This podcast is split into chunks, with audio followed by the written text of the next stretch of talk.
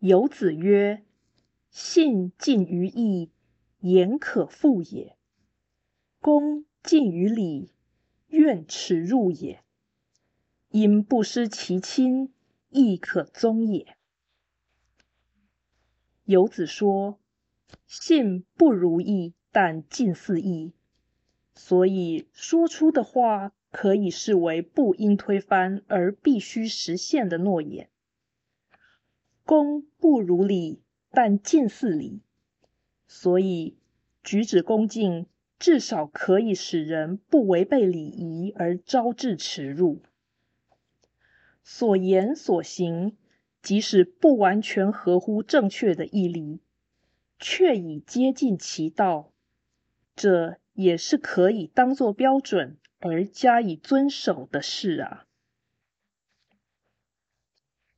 道义阐释，此言主张凡人不能做到最好时，也可以或应当退而求其次。这不是放弃理想，而是尽心尽力。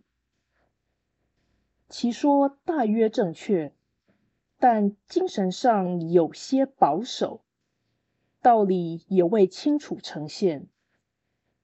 又因语出弟子之口，缺乏鼓励与善导的力量，却有可能被人利用。一般人常将信义合称，然而信的道德层次远不及义。信是诚实以对，义是当仁不让。将此二者并列，就有尊信贬义的问题。正是因为信。不如意，所以说大信不约。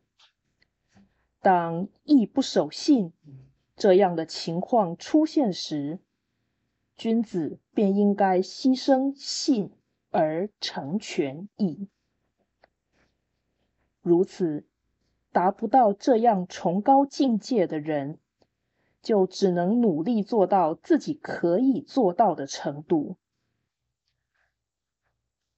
因为凡夫知信而不是义，所以说信近于义，言可复也。